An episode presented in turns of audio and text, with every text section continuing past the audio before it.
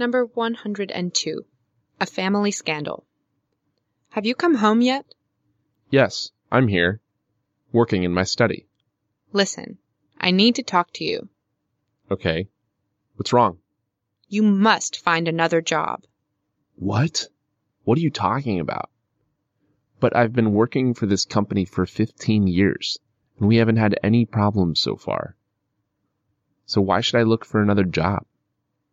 Do you really think that we have no problems? Have we been on vacation this year? No.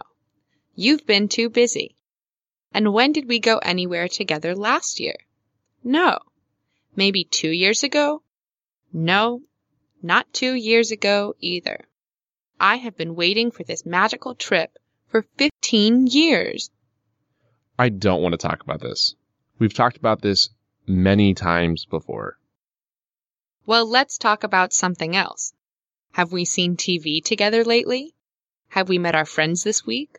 Stop it. No, I won't. Yes, I know that you are a hard worker. You've been working hard since you were a child. You're so responsible. You're the best chief I've ever seen.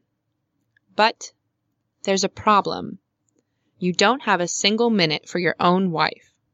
And now you listen to me. Yes, I'm responsible. Yes, I'm a hard worker. And I've been breaking my back at work for 15 years. And what about you? What have you been doing for all these 15 years? Nothing. And in spite of this fact, you have everything you wanted.